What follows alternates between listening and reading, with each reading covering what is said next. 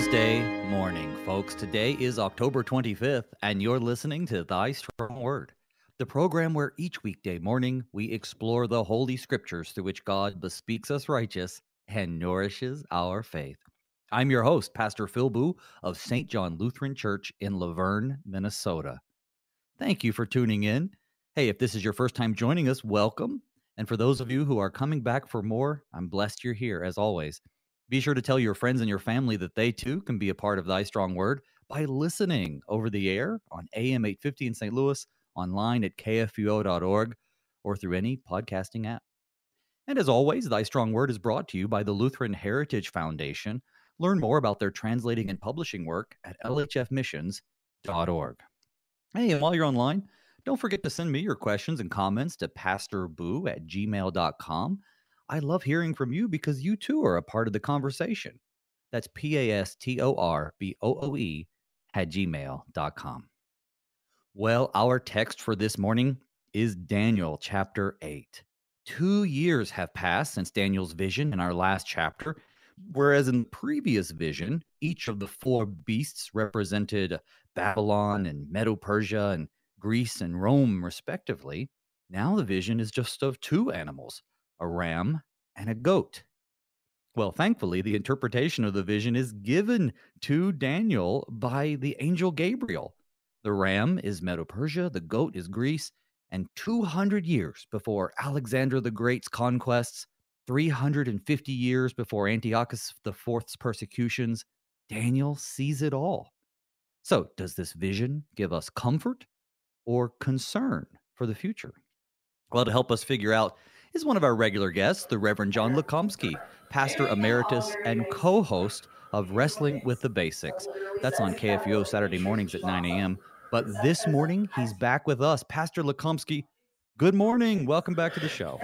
Good, good, good morning, Phil. I, I got a question for you. Is, Wilbur, no, no, not Wilbur, uh, Waldorf, is Waldorf, Minnesota, any, anywhere close to Luverne, Minnesota? I don't know, but I bet I could find out before the break. Why? Oh, well, I've, I preached down in Waldorf, little little rural parish down there, and I know it's heading your way because you're kind of in the uh, the south uh, west corner of the state, aren't you? Yeah, we are in the southwest corner, uh, right on the border. So Waldorf's oh, okay. a little bit south of. Uh, uh, oh, sorry, a little bit south of Mankato, and if you take A ninety, yeah. it's going to be about two hours and sixteen minutes. So it's one hundred and forty six point six miles away. So I'd still have a long way to go. I thought maybe I was getting close to your neighborhood, but it's still a long oh, trip. Well, one yeah. of these days, hopefully, our paths will cross for sure. hey, now, well, now on you, you are on wrestling with the basics uh, with Pastor Clark, and you guys have been looking at selected passages from Revelation, isn't that right? Well, well, actually, Pastor Clark, uh, he's taken a little hiatus because he's finishing oh. up the same thing you've got. He's he's finishing up his doctor of ministry. Uh, mm. So yeah, actually, my uh, um, uh, stepson Tim Shakel, who's also a, a, Lutheran pastor, and he eh, Revelation is like his thing. He he's just done a ah. lot of studies. So yeah, so thank you for plugging that. So if anyone's interested in uh, hearing some new insights about Revelation, uh, please join us on Wrestling with the Basics. So thanks for the yeah, plug. I appreciate that. They're, well, if they're tuning into Daniel, you know, there's some kindred spirits there. Oh, so that's that's true. Would, they would definitely find that interesting for sure.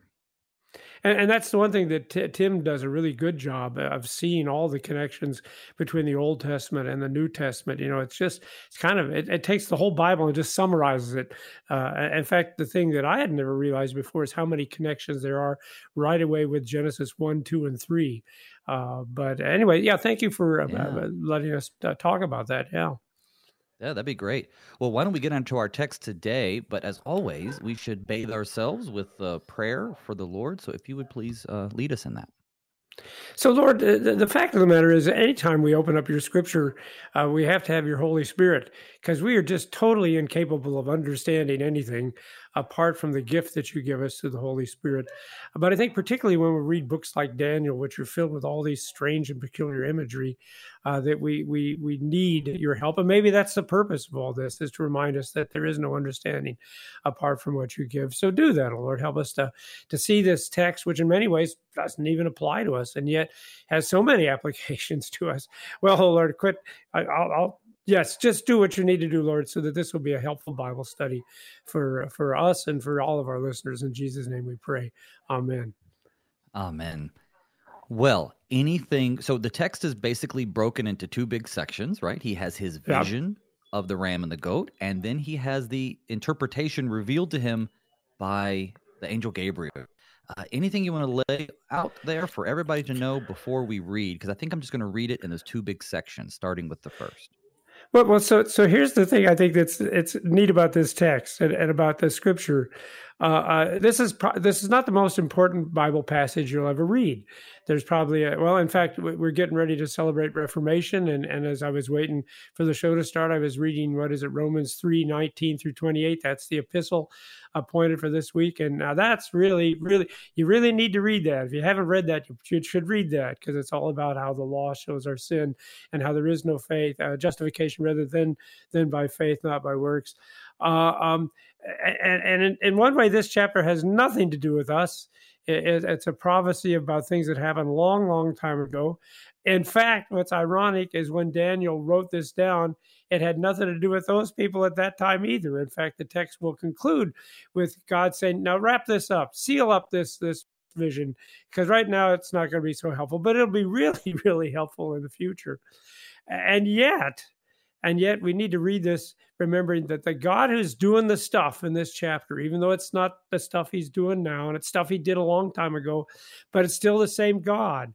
And so, whatever pattern is going on in this chapter is the same pattern that we should be able to see. Well, not only we should, we can uh, in our lives today. So that'd be the only preliminary comment that I would make. Because as you already alluded, oh, this is about Alexander the Great and it's about Antiochus Epiphanes.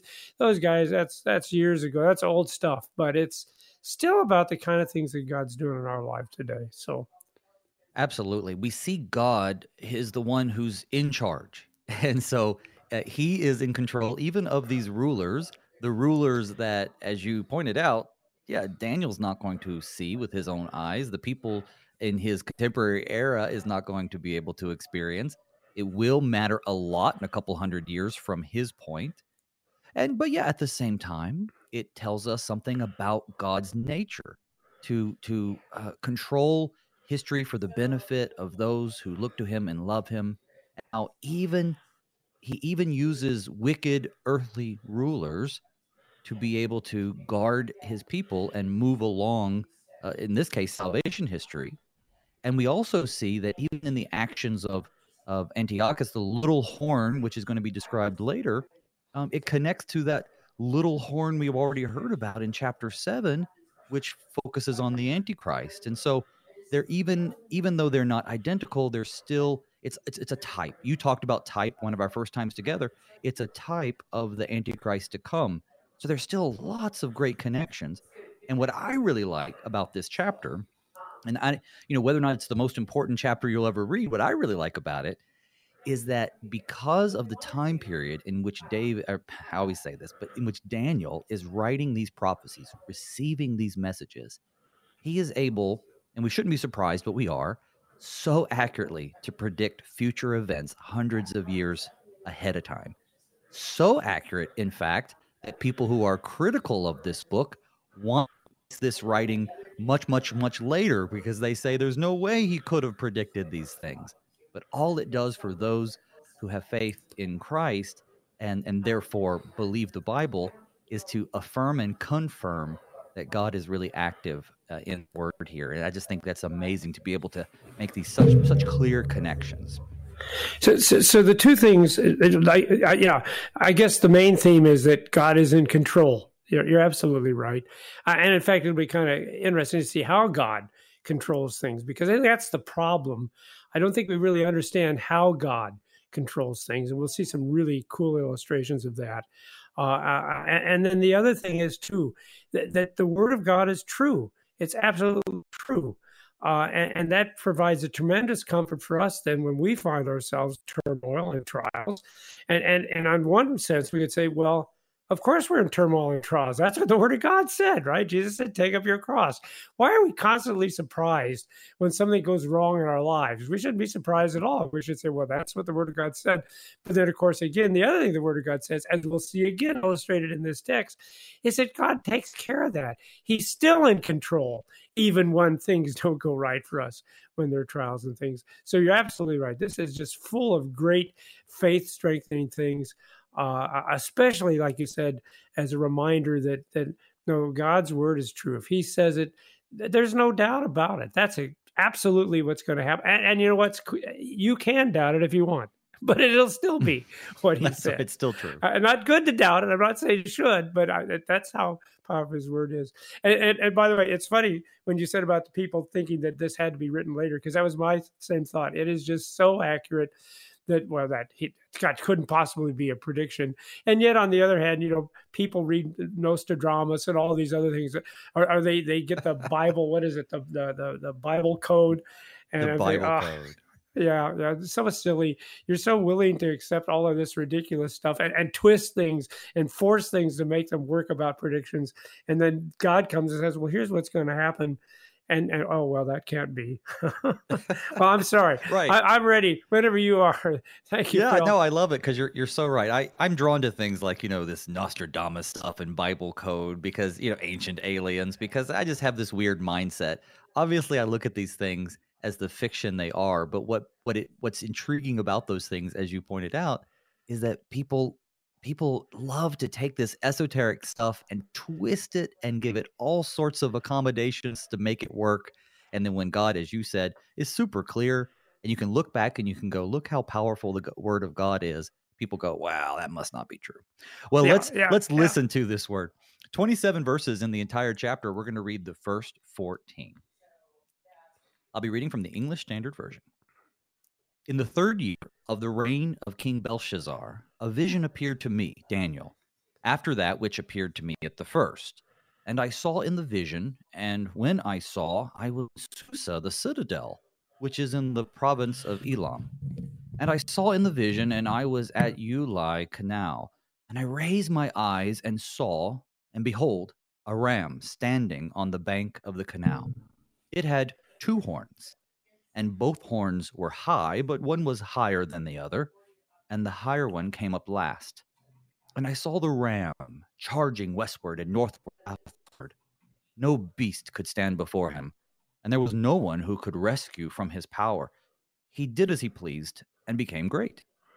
As I was considering, behold, a male goat came from the west across the face of the whole earth without touching the ground and the goat had a conspicuous horn between his eyes. And he came to the ram with the two horns, which I had seen standing on the bank of the canal, and he ran at him in his powerful wrath.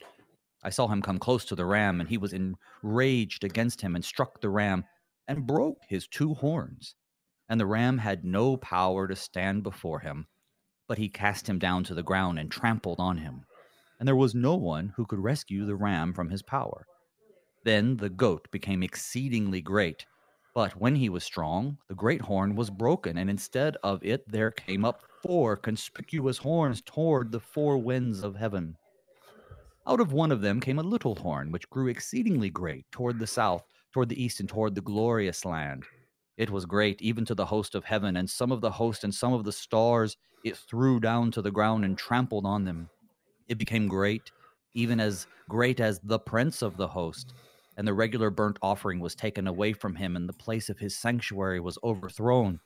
And a host will be given over to it, together with the regular burnt offering, because of transgression, and it will throw truth to the ground, and it will act and prosper. Then I heard a holy one speaking, and another holy one said to the one who spoke, For how long is the vision concerning the regular burnt offering, the transgression that makes desolate, the giving over of the sanctuary, and the host to be trampled underfoot? And he said to me, for 2,300 evenings and mornings. Then the sanctuary shall be restored to its rightful state. All right, thus endeth our text. Uh, for those of you listening at home, it might be good to crack open a Bible for this one. There's just so much detail packed in here. And I know I read it all and fairly fast, but we're going to take it section by section. So, brother, we're now a couple years later, and Belshazzar is still king. And and I think see it's really important that it starts out that in the third year of the reign of King Belshazzar, uh, so we know right away this isn't uh, the vision is not to be some kind of fictional thing, uh, uh not some kind of uh, weird drug dream or whatever, uh, but we're, we're, grounded in history. Everything that's being talked about here is historical, and so we expect, and the vision will also address real things, and, and, of course they do, as we see when we get to the second chapter of the uh, uh, vision, um, or the second part of the chapter. I'm sorry. Um, right. and, and, of course, the thing is, it's it's all about power, isn't it? It's all about power. Uh, the, the symbol that's used over and over again is the symbol of the horn. And for people that are out there reading their Bibles, uh, whenever you see the image of the horn, that is an image of somebody that's really worldly, worldly power, right? Uh, well, it could be spiritual power too. I, I didn't think about that. Um, but but anyway, that's the image. Of, and, and, so we start then with a very powerful beast that has two horns. Uh, we don't. Do you want to talk about? You want to save who these people are until the second half, right, Phil? Or well, how do you want to, handle that? It's up to you. We might uh, have uh, well, to cover it a couple times, really, to kind of get across, okay. get it across. So it doesn't matter. Well, well, at, at this point, we, I won't define it. Uh, if it if it comes out, it comes out. But but the, we'll the point is, you have had this really really powerful worldly power that it's so powerful that no one thinks they could ever overcome it. In fact, it's two horns powerful. That's how powerful it is. And yet, well, apparently it isn't all that powerful because there comes another beast with another horn, with a single horn, and he comes and he overwhelms this two horn ram. And now this goat is so powerful that we think, well, this can't be overcome either. Uh, and, and, I think the point that, that we should learn from this is we see this, don't we? We see these powerful entities out there, these these worldly powers. And if you read your history books, man, it seemed like no one would ever be able to prevail over Hitler. My gosh, that he had such a, a, a military base and he was just running over everybody. And and if you were a betting man, you'd say, well, I guess Hitler will rule the world someday. And then, of course, what happens is another power rises. And all of a sudden, that first power wasn't as powerful as we thought. Uh, it's been replaced by yet another powerful force. You know, the Allied force has now become the great and powerful uh, uh, force in, in the world. And, and I think we need to remember that. So when we see these worldly powers that seem so overwhelming, no, no, they're they're all temporary. They're only here for a time. Some of the great world power will rise up. Man, you just see it over and over again. The Roman Empire again. Who could get more powerful than the Roman Empire? Well, I don't know any people that are part of the Roman Empire anymore. Do you, Phil? That that's long gone. no, they, they've been unseated. And of course, personally, I think at this point, this is kind of a call of repentance to us. Because, mm-hmm. you know, right now we're in the most powerful nation in the world. We're in the United States. No one's as powerful as we are. And I'm thinking, well, that's true. It is a blessing that God has given us but I wouldn't get cocky about that. there's a there's a great book, by the way, called "Are We Rome" by Cullen oh. Murphy, and his who is the author again, Phil?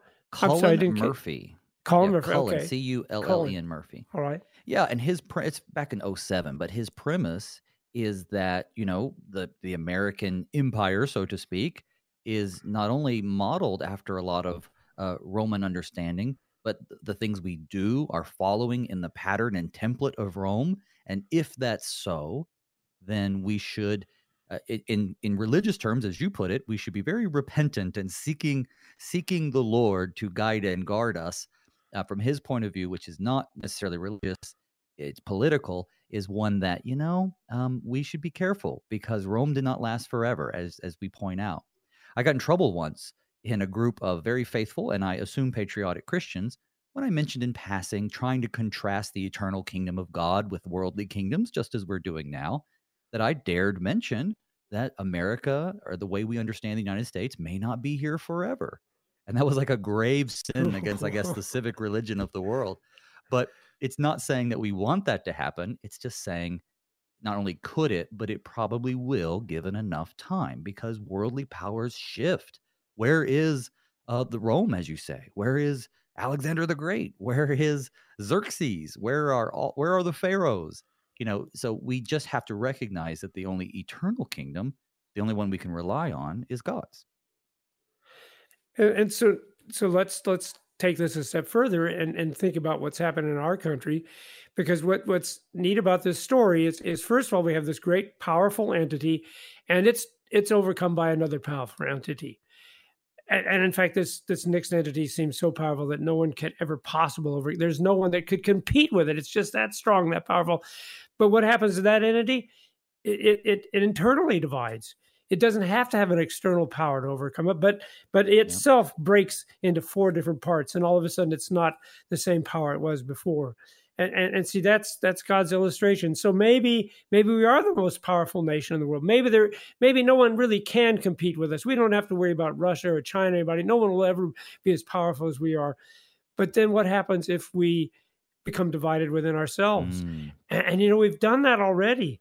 I, yeah. you, you, you and I didn't live through the Civil War. I'm a pretty old guy, no. but I'm not that old but but I don't think we understand how that impacted our nation and how how close we came to absolutely losing everything we had when when North are fighting the South.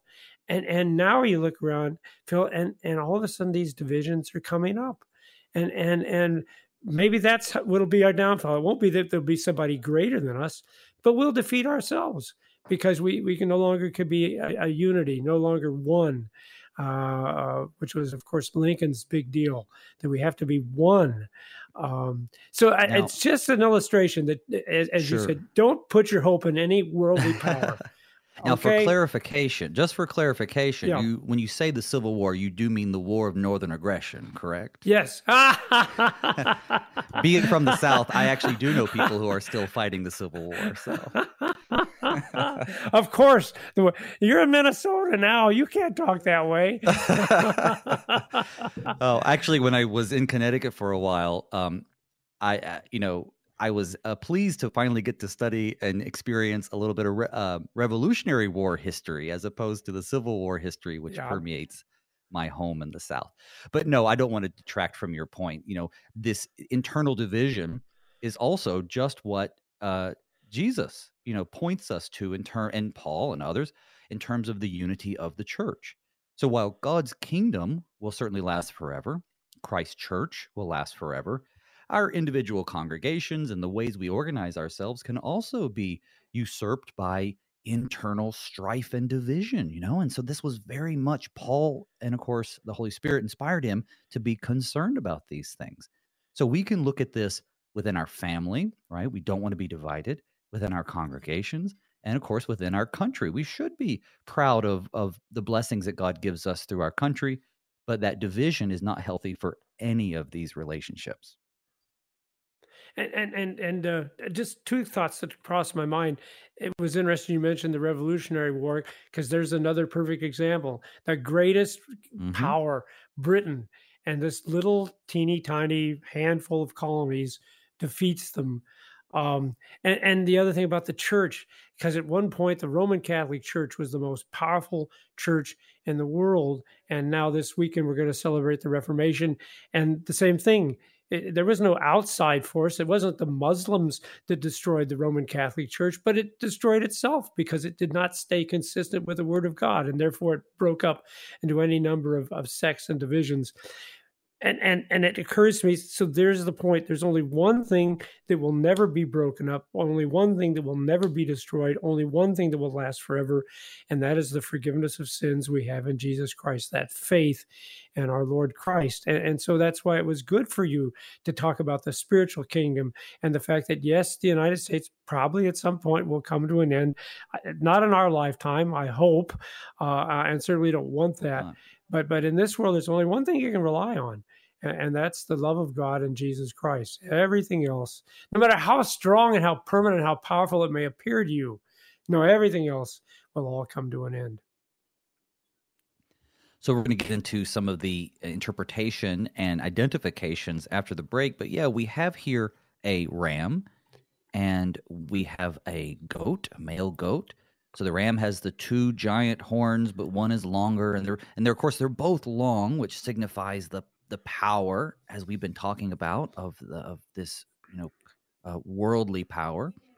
Then the the ram comes and has the one unified horn in its forehead, but then it becomes four separate horns, and then a little one. a lot of confusing stuff. And the whole section ends with with something about the uh, burnt offerings being taken away, the sanctuary being overthrown, and then a number. And we always love it when we come to numbers in Daniel because we get to be dangerous and and sinfully try to calculate the ends of times and other crazy things. But we still have the numbers for a reason, so it does kind of make you wonder. He says 2300 evenings and mornings. There are certainly some interpretations to all that. Um, but because we want to lay that out with more time after the break, but we still have a few minutes, you know, what else can we make sure that people are prepared for to think about before we uh, take a few moments? All right. So, so here in, in our remaining time, we, we have the one, but that's defeated by yet another. And yet this powerful force now is divided up into four smaller powers. So, so the, the end of worldly power can come from an outside source. It can come from the own, the, you know, the, the civil war, the divisions within. But what's interesting about the end of the vision now we, we get uh, there from verse 9 to 14 is now all of a sudden the worldly power is actually attacking God Himself, the Prince of the hosts, and in fact seems to be succeeding because he brings to an end the regular burnt offerings. In other words, the, the, the, things that were going on that, that showed the faithfulness and the worship of God. This worldly power seems to be prevailing against God Himself and God's church. And, and of course, that might be something we could apply to our day because it certainly seems like the forces of the world, which uh, when I started out in the ministry, seemed to be pretty much a okay with Christianity, thumbs up. If I would go someplace and wear my collar, I, I might get a free glass of wine. Even I remember once I was a, a wedding reception and and uh, they thought I was a priest, but would you like another glass of wine, Father? But I don't know. I, now sometimes I wear my collar, people shout insults at me. Uh, so what's that mean? The fact that now these great worldly powers are turning against God Himself. How is that all going to work out? So that will be something we'll have to talk about when we come back from the break. Um, yes. Anything? Yeah. Go ahead, Phil. Well, I was just going to say, you know, we we in America historically have enjoyed, a Christians that is, have enjoyed a, a great deal of uh, comfort and respect and, and a position, even of authority, that has all been taken away. If we zoom out a little bit and look at the world, though, there are certainly places where Christians, even since the time of Christ, have not been respected or enjoyed the favor that we have in America. So there are some people like around the world who will look at us and go, "Oh, well, you know, you're just late to the party." you know, yeah, in the 40s, 50s, 60s, Christians were great. You you know in the 50s you throw up a throw open a church and you can't help but fill it. And then in the 80s and 90s 70s like i should say 70s 80s and 90s everybody's desperately trying all these things to try to fill their churches again because they have an unrealistic view of how people should respond to the gospel. Um, they think that we should just do what we did in the 50s and 60s well we have to do something to get people in. And we fell into these attraction models and everything else. When the bible's revelation is a, more about facing persecution, facing uh, um, disfavor with with governing authorities, uh, facing struggles, and and through those struggles, needing to rely on Jesus. So we are going to take a break, though. Let's do that in the few minutes when we return. Pastor Lukomsky and I will identify and uh, through the angel Gabriel interpret this vision. See you on the other side.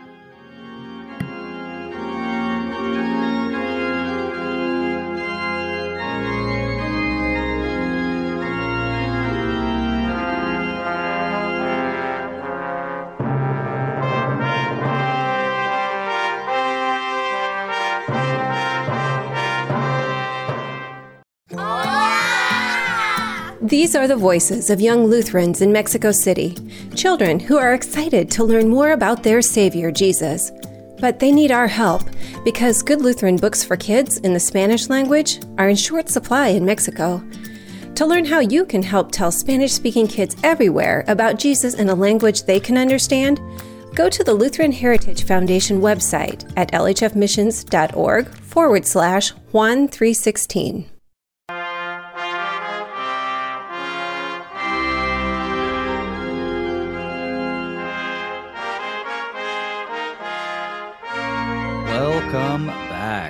Thy Strong Word. I'm your host, Pastor Phil Booe.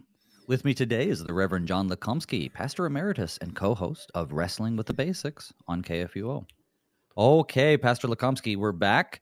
It's time to let people off the hook and see if we can uh, put some identities to some of these or this this animal, the little uh, the little horns and all this kind of stuff. You know, we're we're piling up with symbolism. I have so many in front of me. We want to make sure we get those out there. Um, shall I read the rest of the chapter first? Because obviously Gabriel is going to give us some hints. Well, just one quick comment uh, about the 2,300 evenings and mornings that we, as we left. Uh, again, like I said, we, we don't know exactly what that is. It figures out to be about seven years, which itself is a, a symbolic number, isn't it? Seven comes up all the time. Uh, and the only comment I wanted to make about that time frame is I do think it's a reminder that that wherever there is persecution, wherever it seems like the powers of the world are prevailing over the powers of God, that's only for a short time Okay. In fact, that's language is in the book of Revelation too. You know, it's about it's a short period of time. Uh, so the, the point is, in, in the end, God always gets his way. In fact, the irony is, is what we thought was was the undoing is actually God at work in that too. And I would give you the classic example, of course, of Jesus Christ, how the disciples must have thought, well, this is a total failure. This man that we followed for three years now has been crucified. He's dead, buried, and gone. It's all over with, done. what will we do now? And of course, no, it was a very short period of time. Then three days, and all of a sudden they realized, no, this was all God's plan uh, and and he's done what he needs to do. Uh, now I'm sorry, Phil, because now you got my mind rambling. Uh, going back. Well, that's okay because. Well, we'll come back to the evenings and mornings because I think once we sort of understand who it is, we might have uh, some hints about it. Yeah, because it is it's six years and four months um, in terms of its timing, so it's less than seven, which could be associated with the fact that if seven is this sort of number of completeness, then it being less than seven could indicate uh, that it's not going to be a complete or eternal destruction of the of the sanctuary or the offerings, but rather it will not last as long. Um, I think it also relates to the evening and morning sacrifice. I think that certainly could be something you could make those connections to. A lot of ink has been spilled on these things since it is talking about sacrifices, and those uh, six years and four months uh, kind of match up uh, some almost exactly, and then it depends on how you calculate it to the to the time period that we see in uh, First Maccabees of the uh, persecution of the temple by the one whom most scholars agree this is pointing to. So we'll we'll get back to it, I think. But let's let's get into uh, verse 15 through the rest of the chapter, 27. When I, Daniel, had seen the vision, I sought to understand it. And behold, there stood before me one having the appearance of a man and I heard a man's voice between the banks of the Ulai, and it called, Gabriel, make this man understand the vision. So he came near where I stood, and when he came, I was frightened, and I fell on my face. But he said to me, Understand, O Son of Man, that the vision is for the time of the end.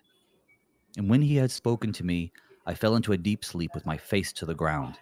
But he touched me and made me stand up, and he said, Behold, I will make known to you what shall be at the latter end of the indignation, for it refers to the appointed time of the end. As for the ram that you saw with the two horns, these are the kings of Media and Persia, and the goat is the king of Greece, and the great horn between his eyes is the first king. As for the horn that was broken, in place of which four others arose, Four kingdoms shall arise from his nation, but not with his power. And at the latter end of their kingdom, when the transgressors have reached their limit, a king of bold face, who understands riddles, shall arise. His power shall be great, but not by his own power. And he shall cause fearful destruction, and shall succeed in what he does, and destroy mighty men and the people who are the saints. By his cunning he shall make deceit prosper under his hand, and in his own mind he shall become great. Without warning, he shall destroy many. And he shall even rise up against the prince of princes, and he shall be broken, but by no human hand. The vision of the evenings and the mornings that has been told is true, but seal up the vision, for it refers to many days from now. The angel Gabriel, first time, by the way, a Gabriel has been named in, I'm sorry, an angel has been named in the scriptures. It here is Gabriel. He lets us off the hook that the two horns are the two kings of the Medo Persian Empire, and that the goat is the king of Greece. Which, of course, would be Alexander the Great, then. Yep. Yeah. And, and all, of course, is this exactly what happens at, at the time period you know the Medes and the Persians are the great and the powerful ones, and again, who thought that they could be prevailed over? But but uh, and it's also interesting if you go back to the picture of that that uh, goat. He he he comes quickly. Uh, I, I, mean, I can't remember the the, the, the words, but he, his feet don't even touch the ground. Yeah, and that's like that, and, and that's exactly what happened. Yeah, he all of a sudden out of nowhere, here comes this Ale- no one thought of anything about the Greeks. They never thought Alexander the Great, and all of a sudden he's just conquering everything and and and you know everything's under his uh, force and control now. Only though, then he ends up getting divided up into four different sections, and, and, the one that's of most interesting interest to us, of course, is the fourth one, which, as you said, was Antiochus Epiphanes, one of his generals who took over uh, that, that that southern area, the area where Israel's at.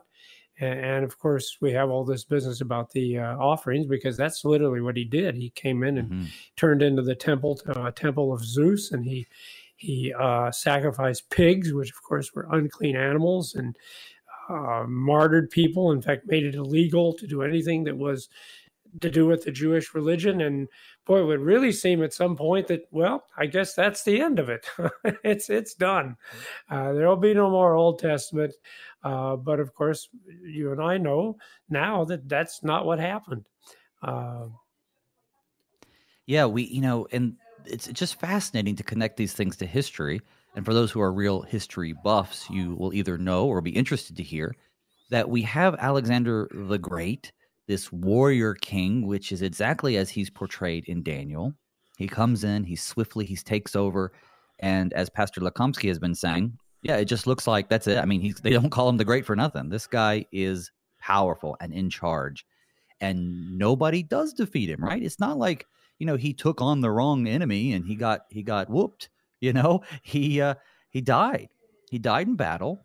Uh, well, on his way home from battle, and he had no male successors. Right? So we have you know he has son Alexander and um, Heracles, and they were murdered too.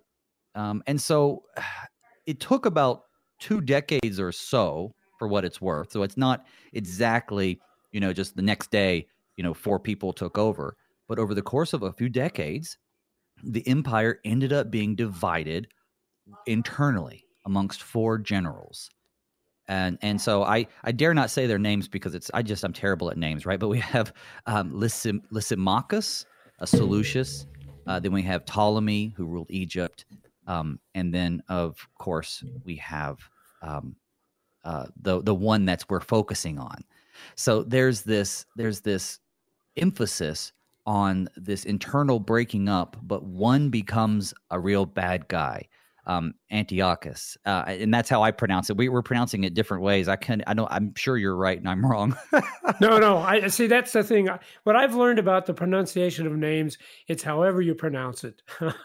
yeah, well, as, long, as long as you say it with confidence, that's what I usually tell people. that's right. That's um, exactly the the thing. Yeah. But in any case, we have um, we have this guy. Uh, he's the he's the third. So there's a few before him but um, Antiochus the third, and then he adds to his own name Epiphanes.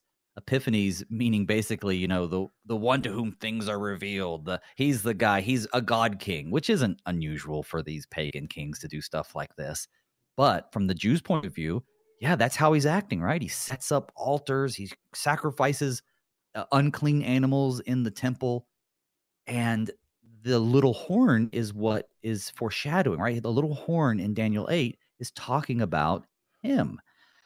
But the reason he uses the little horn as a descriptor is not to say he's the same little horn as in 7, but to say that they're both doing the same kinds of things, right? So the little horn, which points forward to the Antichrist, who we see, say, in the office of the Pope, uh, persecuting Christians, setting themselves up in the place of God, et cetera, et cetera. All of these different one to one scenarios.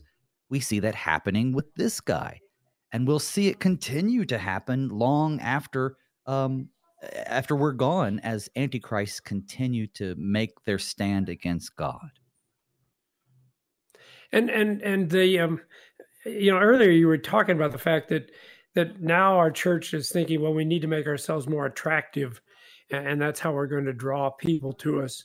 Uh, and, and, hinted that probably is not going to be a successful procedure because, frankly, we don't have a lot to offer people in terms of worldly standards. See, right. uh, when, when, the Roman Catholic Church was big and prominent, when when when Christianity became the official uh, religion of the Roman Empire, same thing. Well, that's a very appealing thing because if you want to get ahead in the world, well, then you better be a Christian. And, so it was in the United States. Uh, my, my wife talked about growing up in Michigan.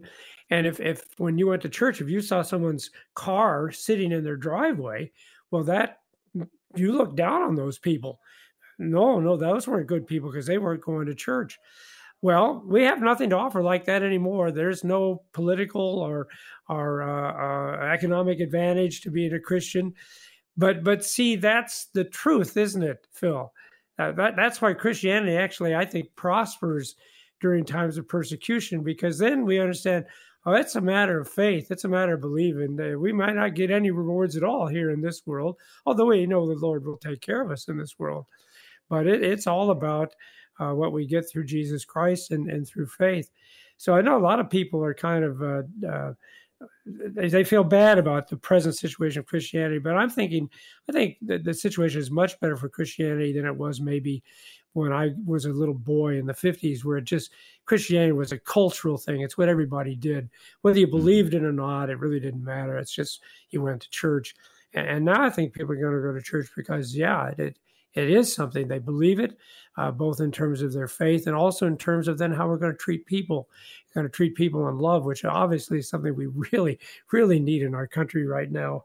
Uh, we, we need to start treating people differently, uh, and that'll be the fruit that'll flow out of Christianity, if if we don't mess it up by putting it all back on ourselves because uh, that was the other thing that struck me about all these things that were uh, you, you, read that twice about it it wasn't the human that did it. No no and that's everything here that's going on that seems like it's so much the human power. Oh there it is but not with his power it said uh, and not by his own power it repeats in verse 24 to be able to see that even behind Antiochus Epiphanes uh, or Antiochus Epiphanes, uh, however that's supposed to be pronounced, no, no, this no, this is God at work. Isn't that crazy? Even in this horrible, terrible man who is seemingly defaming God and, and ending the proper worship of God. Uh, the Lord could be working in that, and yet that's exactly what the scripture teaches. Well, and we see that elsewhere too. We see Jesus looking at Pilate and reminding him that even uh, he has an authority above him, perhaps first the emperor, but ultimately God. And so, yeah, God is behind these things, even when it appears evil to us or is evil by human standards. God can use even that which is meant for evil for good, also found elsewhere in Scripture.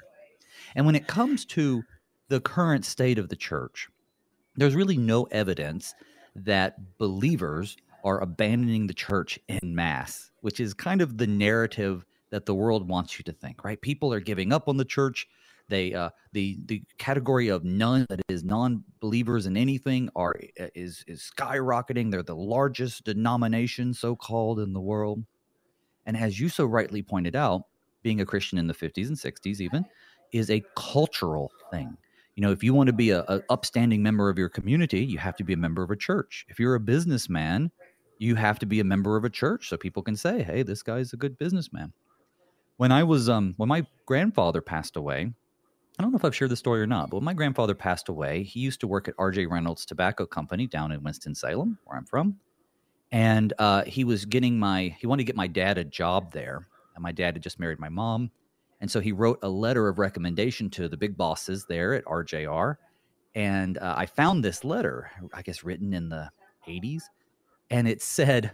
Um, just so you know you know Ken's a good upstanding Christian. He goes to church, he studies the Bible. These are the things that he's putting in this letter to commend my dad to the bosses at RJ Reynolds Tobacco Company. Now, I don't know if it held any weight even in the 80s when it was written, but it certainly wouldn't hold any weight today. So, what's happening to the church is that the people who were going to church for reasons other than faith now no longer have those external motivations. So I compare it to a sauce, right? When you make a sauce, you have to reduce the sauce. And so the volume of the liquid boils out, but the sauce that remains is that much more potent. So churches are smaller, but they're so much more faithful and potent, the people in there, because the people who are there are there for the right reasons. And I think that should bring us comfort. And I, I, agree with you completely, Phil, and, and that's that's why I find it encouraging now because uh, what we have then are the people that that for for them it really meant something, and that's why they were coming, not for anything they would get out of it.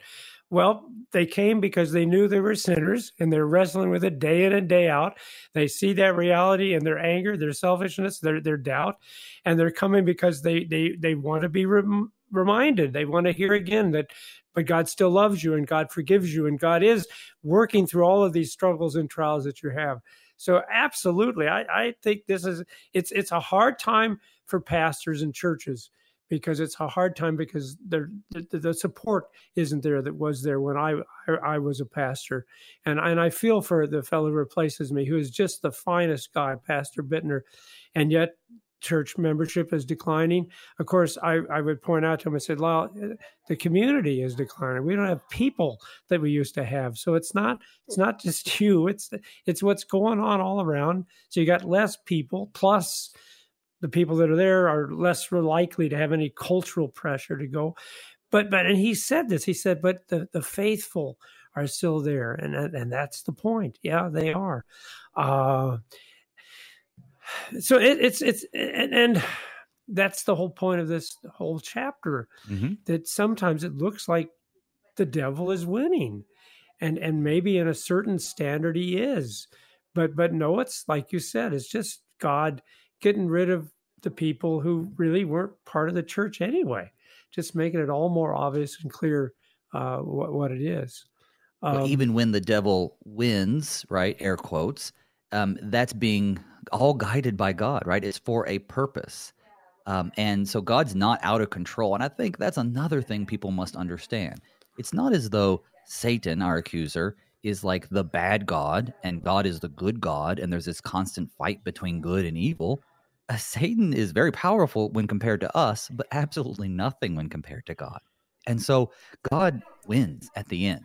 And that's the message of all of Daniel, but even here.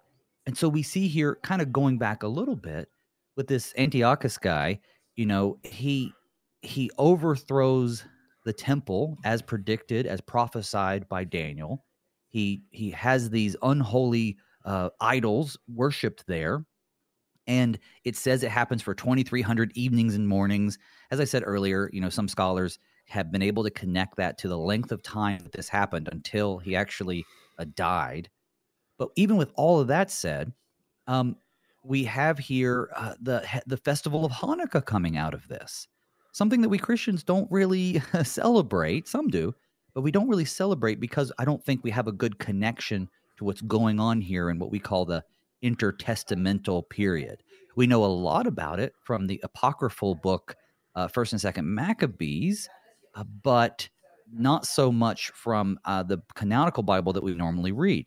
So, do you want to talk anything at all about Hanukkah and maybe talk to people about what kind of what that's about?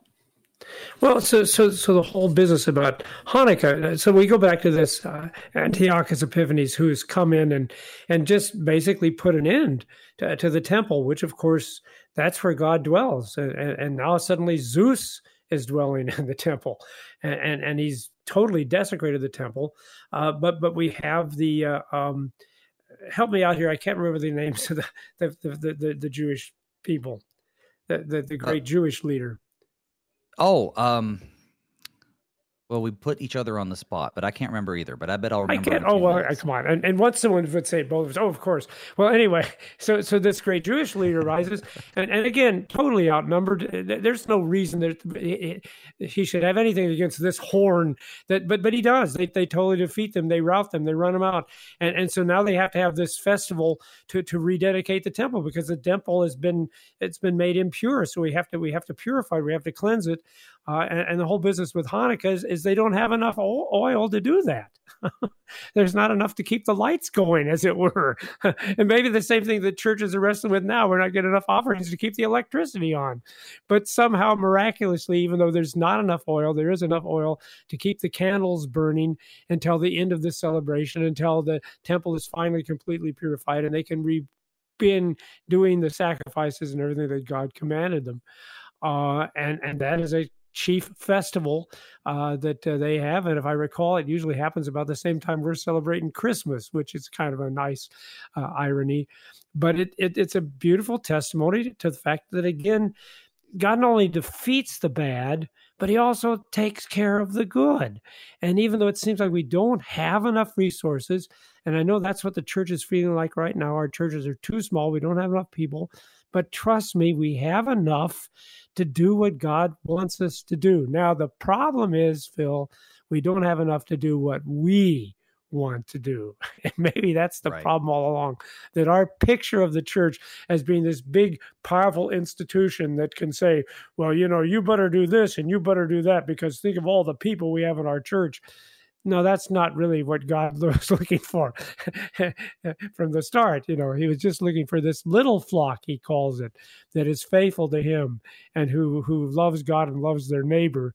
And maybe that's been the problem all along, you know, that the church wants to be something that it isn't, which is this great, powerful, worldly uh, thing. And it isn't. It is always a thing of faith.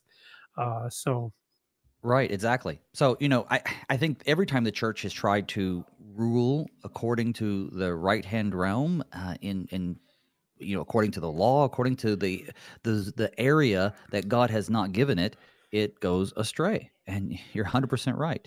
Um, Mattathias, by the way, is the guy in Maccabees. There I, we uh, go. I just remembered having almost nothing to do with my Googling. So, yeah, it reminds me of that joke of the pastor who, you know, he's writing his sermon and and he's writing it and he says, as everybody knows, and then he flips over to somewhere in Isaiah. In Isaiah 16, it says, you know, it's like, no, you didn't know either. You had to look it up. That's right. Um, but in any in any case, we do have this this just amazing connection with history from Daniel's predictions. It's it's supplemented by what we receive in the Apocrypha. It's supported by what we've found in history and in archaeology. And so that's why I think Daniel chapter 8 is a very fascinating and relevant text for us today because while our faith is not based on evidence, evidence or apologetics is such a, a, boon to Christians who are constantly being attacked by the world for being anti historical and mythological and unscientific. And here we can go and we can say, look, I know you're going to explain it away best you can, but here is even evidence that I want you to think about for the possibility of God's scripture being just what it is God's scripture. And that's not going to bring anybody to faith, but it might break down some barriers that gives us the opportunity to witness to them. And and and you know, Phil, see, I'm really glad you mentioned that because that's and again, that's the picture we need to understand that the world is trying to give us their vision of what's going on. And, and we need to remember uh, that the only true vision is the vision we're given in Scripture. So you already alluded to the fact that the world wants to give us the vision that the church is getting weaker and is insignificant. And that's absolutely not true. The church is just being the church that God always determined it to be, which is not a great worldly power. That's not what we're here for. We have a power far greater. Because because you pointed out earlier, what happened to Alexander the Great? He died. and trust yes. me, whatever worldly leader you're following now, someday Putin is going to die. That's the big disadvantage of being a worldly prince. And we have something that will be eternal. But it occurred to me too this whole vision that the church is anti scientific and anti history. And the fact is, no, most of the mm. great scientific things that happened in history were done by Christians. We have always been concerned about history. We wanted, and, and, and the more you study science, the more you study history, you realize, no, what the Bible is revealing, it, it's true. It's true. Now, now, it is also true that sometimes, again, in our foolishness, we try to press things that that weren't true because they weren't. You know, I mean, at one point the church says, "Well, of course, you know, the the earth has to be the center of the universe." Well, the Bible doesn't teach that. Right. that was something that that people made up and said that's what the Bible teaches. So that that's a danger. We got to be careful. We don't say more than what the Bible says and claim it's God's revelation. But on the other hand, no, this side that somehow we're no, we we we are the leaders of the historical studies. We are the leaders, or were at least of the scientific study. And, and in fact, I think if we if we if we would do want to impress the world, that's what we need to get back into. You know, don't let the world push us out of these vocations because there are good, fine Christians who can do all these things, and they are doing them even as you and I speak. Uh, but of course, they don't get any publicity that, that, no. because, darn it, we're so humbled. That's the other problem. we just go about and do what God gives us to do. Yeah. Go ahead. I'm sorry. Well, I'll tell you what, we're going to have to leave it at that. I'm afraid we're yeah. up against the end of our time. So I'd like to thank my guest, the Reverend John Lukomsky, Pastor Emeritus and co host of Wrestling with the Basics. Catch him on KFUO Saturday mornings at 9 a.m. Pastor, thank you for being on the show. Thank you, Phil. I'll talk to you again on November 8th when we get into Exodus. You're the very first one. So, thank you too, dear listener, for tuning in to Thy Strong Word. I've been your host, Pastor Phil Booe. Tomorrow, we delve into chapter 9, a fascinating account where Daniel discovers in the prophet Jeremiah's writings that God's people would only be exiled for 70 years, and time is almost up. So tune in to find out what happens.